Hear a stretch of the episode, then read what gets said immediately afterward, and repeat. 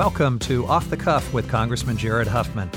As a representative for California's 2nd Congressional District, Off the Cuff is my opportunity to talk with you about important issues and to introduce you to interesting people from the 2nd District and beyond. I always say that I'm fortunate to represent America's most beautiful congressional district, California's great North Coast, from the Golden Gate Bridge to the Oregon border. And together, with positive discussions and open dialogue, I know we can make our community an even better place to call home. It's unfiltered, it's direct, and it's honest. It's off the cuff with me, Congressman Jared Huffman.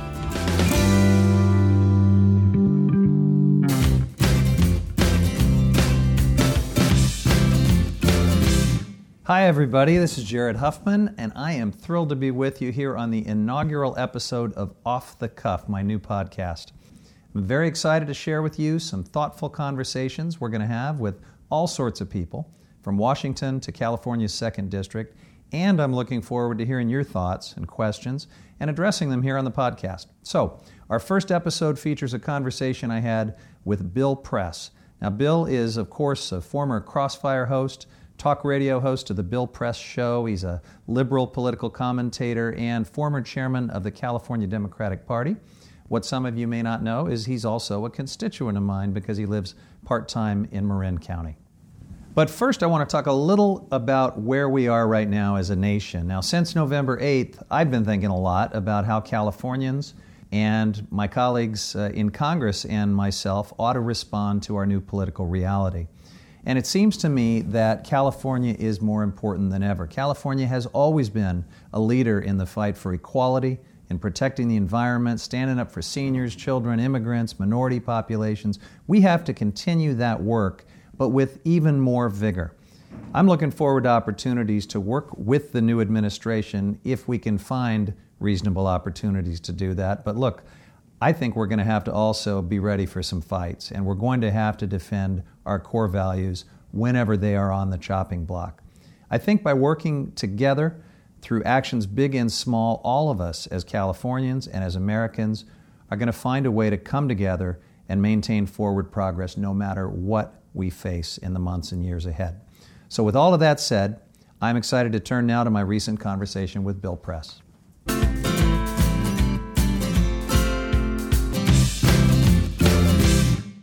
So, Bill Press, welcome to uh, my very first podcast. Uh, I'm honored to be here. Thank you. And thanks for all the good work you do for us. Yeah, we feel very lucky to be so well represented. Well, thank you. And uh, I guess I should start by asking you what we're all asking ourselves uh, in the wake of this seismic event that has uh, moved the political ground beneath us. Um, what does it mean? Uh, the incoming Trump administration, uh, Republicans having uh, both houses of Congress as we go forward. What's your take? I just think it's going to be a rough road ahead for the next for the next four years, um, uh, in many many ways that people haven't even begun to consider yet.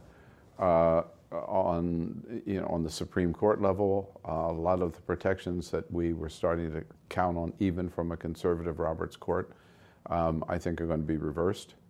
certainly, there'll be every attempt to reverse them. Uh, I think Obamacare could soon be his, such as we know it could soon be history uh, the progress that this president has made toward climate change, um, particularly the, the Paris uh, Accord, I think is going to be reversed. And uh, the Iran nuclear deal, for example, the openings to Cuba, so many advances in so many directions.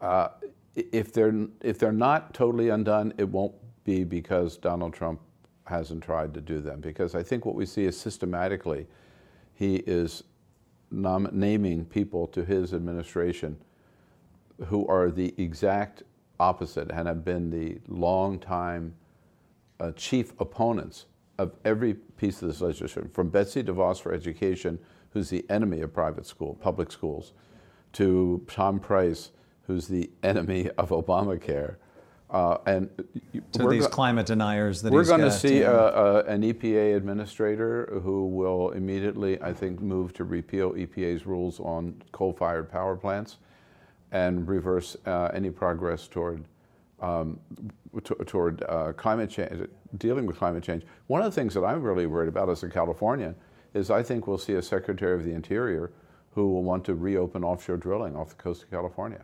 So I, I think it's going to be a rough road ahead. Elections have consequences, and boy, are we learning it. So uh, I, I, fear that you may be right. Those are battles that I certainly feel like I need to get ready for. I hope so. you are not in any way placated by uh, how coy Trump himself has been in speaking about these various things. For example, he's he's seemingly left himself additional room on the Paris Climate Accord, on the Iran nuclear, even on keeping parts of Obamacare. But uh, it sounds to me, Bill, like you're reading more into the people that he is appointing and their long and clear record on these things as opposed to the, the vague language that he's thrown out for the media? Well, I, uh, in, in the media, uh, um, being very involved for the last year and a half in all of these discussions about issues, I, I learned not to believe anything that Donald Trump says. And I'm more interested, I'm following his actions more than his words. His, if he were really interested, for example, I think, in preserving the core of Obamacare because, and I wasn't a big fan of Obamacare in the first place. I, I, I, am a single payer guy. You, you and I are both uh, Medicare for all guys. Exactly, yeah. okay. Um, and we'll get there someday. I think we will. No, we will. Yeah. We will. It's the only way to go. Uh, and in fact, now there are really only two options. There's either Medicare for all or the, put the insurance companies totally back where we were, put the insurance companies in charge. So in a sense, that simplified it. But if you were really interested, I think, in preserving what works for Obamacare, the, the fact that young people can stay on their, their parents' uh, uh, insur- insurance until they're 26, the fact that they can't deny you for pre-existing condition, we, we both could go down the list. I think he would not have appointed a Tom Price. I mean, Tom Price is a, was a chief opponent, as you know, in the Congress for two years. And ever since then, he's the one who led 65 votes in the House Republican caucus to repeal it. That's not a middle of the road guy. He's definitely not. Same thing I served on the budget committee with him, and, and I, I, saw him do some of that work. Yeah. Yeah. Um, so, on, on any number of these fronts, uh, as a House Democrat, I will. Uh, we're not going to just roll over, obviously. We're going to push back and we're going to try to hang on to important provisions of the Affordable Care Act, and we're going to fight like heck if. Uh, uh, if the new president tries to pull us out of uh, international uh, agreements and accords, whether it's the Paris deal or the actually the, there were earlier agreements on ozone and other things that were kind of the, the foundation of the Paris deal. So, um, have you got any thoughts on how congressional Democrats should approach those battles so that Trump doesn't just run the table on all these issues? Uh, well, I've never served in Congress. I wouldn't pretend to. I, I mean, to be giving members of Congress advice is I, would hesitate to do that. But I would just hope, as a constituent uh, of yours and as an American uh, and as a Democrat, that Democrats in Congress would fight like hell and really um, use every every tool available. If that means a filibuster in the Senate, uh, or I don't know what the House version of that might be. Uh, let me just mention one other battle. Um, Tom Price is also determined to privatize Medicare. Oh yeah, and that's get rid of Medicare. Soon. And that's going to come soon. He said he has said that within the first six to eight months of his time as HHS secretary, he would like to totally uh, gut Medicare and turn it into a private voucher system. Now that's that's a royal battle. That's a battle worth fighting on behalf of millions and millions of Americans. I think politically it's suicide for Republicans. Um, but I, I think that Democrats ought to realize that uh, Hillary Clinton won the popular vote, and these programs that they're talking about attacking are very popular programs among in red states and blue states, among Democrats and Republicans. And if you talk about really fighting, which I think that we Democrats have to get really back to making sure we are the party of working class Americans and middle class Americans. These are the kind of battles I think that will let people know whose side we're on. And therefore, even though Democrats are in the minority, we'll be able to accomplish more and have more of an impact than they think today. Well, that's so, certainly exactly like what uh, Leader Pelosi has been saying that we need to get started on right now. And now that we've got our Democratic leadership election over with and, and uh, coming back together a little bit for the battle ahead, I, I think that's going to be the first fight. You're absolutely right. But it raises an interesting question. So we talk about the, the fights between Democrats and Republicans, but um, it's not clear to me that there's going to be consensus between the Trump administration and House Republicans on some of these big issues with Medicare, Social Security. Trump promised very clearly previously that he would not touch those programs. Uh, it's going to be interesting to see uh, the, uh, the fact that Republicans control both houses and the White House doesn't mean they're all going to be singing from the same songbook for sure. So, what are some of Look the fault the, lines you see there? Because well, it's not the, just Democrat Republican here. No, uh, and, and, and, and I hope we'll have a chance to talk about some differences on the Democratic side too. But on the Republican side, let's start with the trade issues. I mean, um, President Obama would not have gotten TPP fast track authority from Democrats. He didn't get it from. He got it with Republican votes, almost exclusively in the Senate.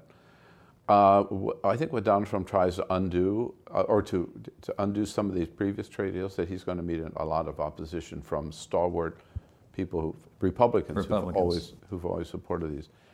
Um, I, I also think on some basic fundamental constitutional issues, I was struck by the fact that even Mitch McConnell said, flag burning? Right. Of course it's protected speech. You may not like it, but it's protected But do you think Trump was serious about that, no. or was he just trying to change the subject? No. I, I, I think he's just this old guy who woke up, was sitting in bed watching Fox TV and saw a story about flag burning and then picked up his phone and tweeted like oh a, I have a much more sinister uh, I, I, think he didn't like the heat he was starting to get for his business conflicts of interest and his controversial so appointments. change the subject. So throw a tweet out about yeah. flag burning and grab a news cycle. And guess what? The cable television fell for it. They bite every that, time. That, you're in national media. How, what, how can you uh, explain the, the, the compliance uh, with, with Trump's who, strategy? well there's some people who think that cable television has ruined American politics. It certainly has changed it.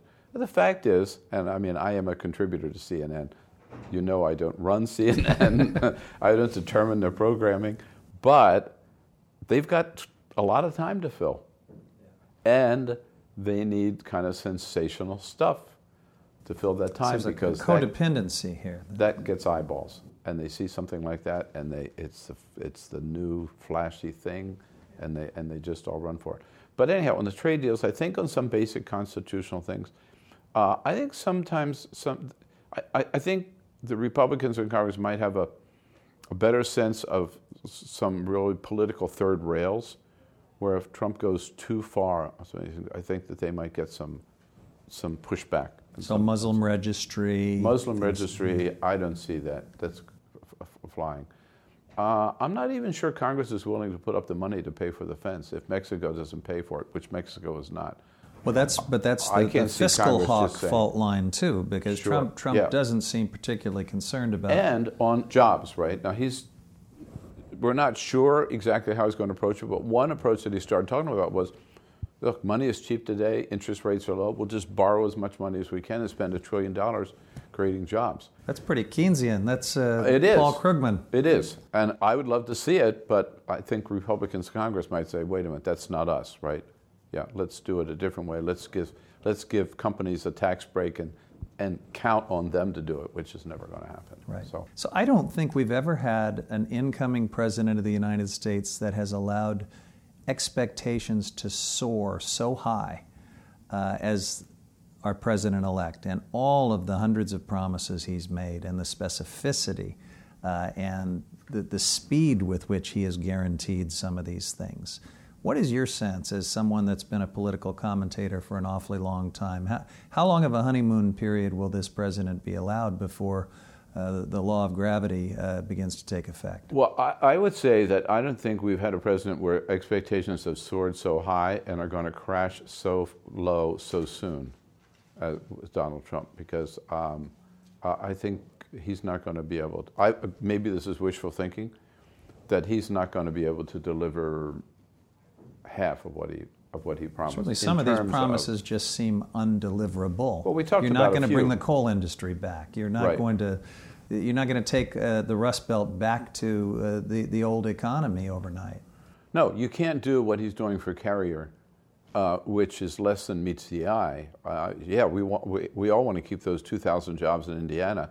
So they're still exporting a, a thousand of them. He's going to keep a thousand of them here, apparently, because he's going to give buy them off, basically. Give them federal contracts to keep those. You can't do that for every s- single business. Uh, and I and think repealing those- Obamacare is trickier than it sounds too. So, It is. I mean, the, Yeah. the, Right. the, the top handful of promises are all fraught with complexity and, and difficulty, and certainly, you know, my colleagues and I will be battling them every step of the way. Yeah. Yeah, we haven't talked about the Democratic Party. I think the Democratic Party is going to have some challenge, has some challenges. Tell too. me your thoughts about that. We just finished a leadership election in the Democratic caucus. There is, uh, you know, I liken it. I'm an old athlete. I think about being in a locker room after a tough loss. Yeah. And you see all the same stuff in the Democratic caucus people kicking chairs, yelling expletives, trying to find scapegoats. Uh, but we're, we're sort of working through it, and uh, that venting is occurring. We've reaffirmed Nancy Pelosi as our leader, but frankly, with a, a less than resounding vote Yeah. and, and a lot of uh, discontent. What's your, your read on where this is heading? I was really um, uh, energized by the challenge that Tim Ryan made to Nancy. And if I were there, I would have voted for Nancy. I don't know how you voted, but I would have because Nancy's a long friend. She's a great leader, I believe. But I, I thought after the shellacking that we took on November 8th, not to have to just move forward without taking at least two weeks to say, okay, where are we going and who are we going with and what direction? I thought it was very healthy to have that to have that challenge. And I, you know, good for Nancy for winning with two thirds of the vote. Good for Tim Ryan for getting 63 votes. Right? I think it was it, it came out. So the answer to your question, Okay. I, I, was pretty much as you said you would have been. I, I supported Nancy, but I found myself uh, applauding a lot of the things that Tim Ryan was saying, and I think it was healthy. So Yeah, I, so I hope now- that it sets in motion some uh, some refreshing of our message and a sharpening of our focus. Well, first of all, for the House, I think it does provide some, some, some new opportunities for new leadership and younger leadership, which I think is great. But I hope that now carries over to the Democratic Party itself. The party's got to do some real soul searching about, I think, how we get our message out. As President Obama said in that interview with Rolling Stone, I mean, working class Americans, all these, they voted for Donald Trump. The Democratic Party is the one who has done so much for them. Republicans oppose almost everything that would help them. But somehow we didn't make people aware of that, you know, and, Uh, and I think the Democratic Party started looking too much like the Republican Party. One of the things that Tim Ryan has said, which is maybe sensitive to you and me, is that the Democratic Party became a coastal party.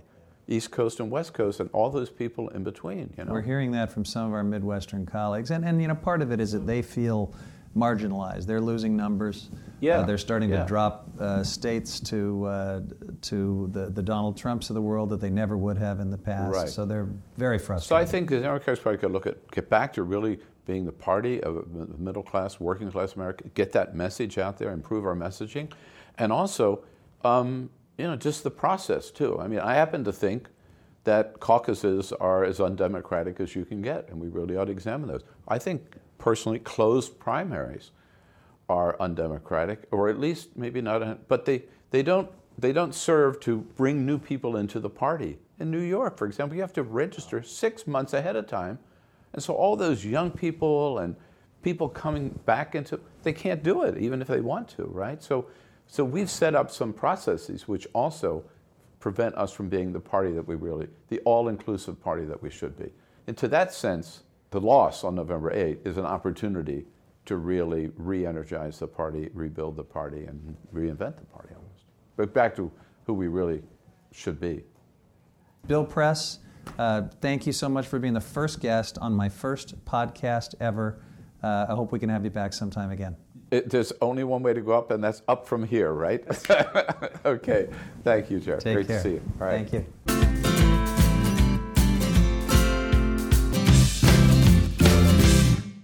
All right, before we launched uh, Off the Cuff, we put out a request on Facebook for folks to submit questions that you wanted me to answer or issues you wanted to hear my thoughts on. It's something that I plan to do regularly, and it could be a question about me or something happening in the district, Washington, whatever you want. Each episode, I will go through and pick out some good ones and I'll answer them. So the first question comes from Steve from Fairfax. Steve points out that we just suffered through seven years of a Congress, a Republican Congress devoted to gridlock, uh, and that they succeeded both politically and electorally by resisting anything President Obama or Democrats suggested. And Steve asks, how can we get back on track uh, when the best political strategy from that experience seems to be being the party of no. Well, Steve, I have never subscribed to this belief that the best way for Democrats or any responsible political party should be to just resist and obstruct the other side for the sake of obstruction. Uh, so let's uh, be very candid about this question as we head into a new Congress with President elect Donald Trump and Republicans in charge of both branches of Congress. I believe I and my fellow Democrats will give President Trump something that Republicans in Congress did not give President elect Obama, and that is we will give him a chance to succeed. If he wants to work with us on things like bringing more fairness to the tax code, he's said he wants to eliminate the carried interest loophole, for example. Um, that would be great. We'll work with him on that. If he wants to put an honest infrastructure package on the table that isn't a bunch of corporate tax giveaways, that actually does produce jobs and generate new important public infrastructure, that's something we could work together on. And he could have some wins that would be bipartisan. But I want to just be very candid and clear eyed about the rest of the story because there is every reason to believe from things that President elect Trump has said in the past and from some of these people he's beginning to appoint to very important positions that we're going to have some huge battles ahead. And I, uh, I want to be realistic about that. If he follows through on some of the extreme things that he's talked about, Muslim registries, uh, rounding up millions of people and tearing families apart uh, through a new deportation force, any number of these things, singling out uh, refugees for unfair treatment. I'm going to throw everything I've got into fighting him. And I think I have to. That's not being the party of no, that's standing up for core values. So, as your congressman, you have my promise that uh, I will give this new president uh, and this new Congress a reasonable chance to succeed in areas where we can work together. But I am going to fight with every fiber of my being against any form of discrimination and ugliness, uh, against targeting vulnerable populations, scapegoating immigrants, trying to roll back our progress on clean energy and the environment and climate leadership. These are not academic political differences. These are core values. These are absolute critical areas of progress that I have to fight to defend. So I hope that answers your question, Steve. Well, that is all the time we have for this week's show, but there's plenty more coming in the future.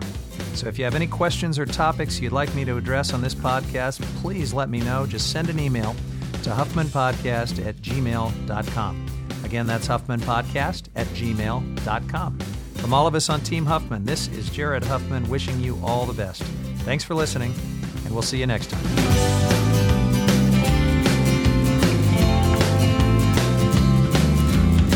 Off the Cuff is produced by Marin's own Tales Untold Media. Our music is also local, provided by Temp Love. Don't miss out on future episodes of Off the Cuff. You can subscribe to the podcast in iTunes, SoundCloud, or wherever you like to listen to podcasts. Just search for Off the Cuff with Jared Huffman.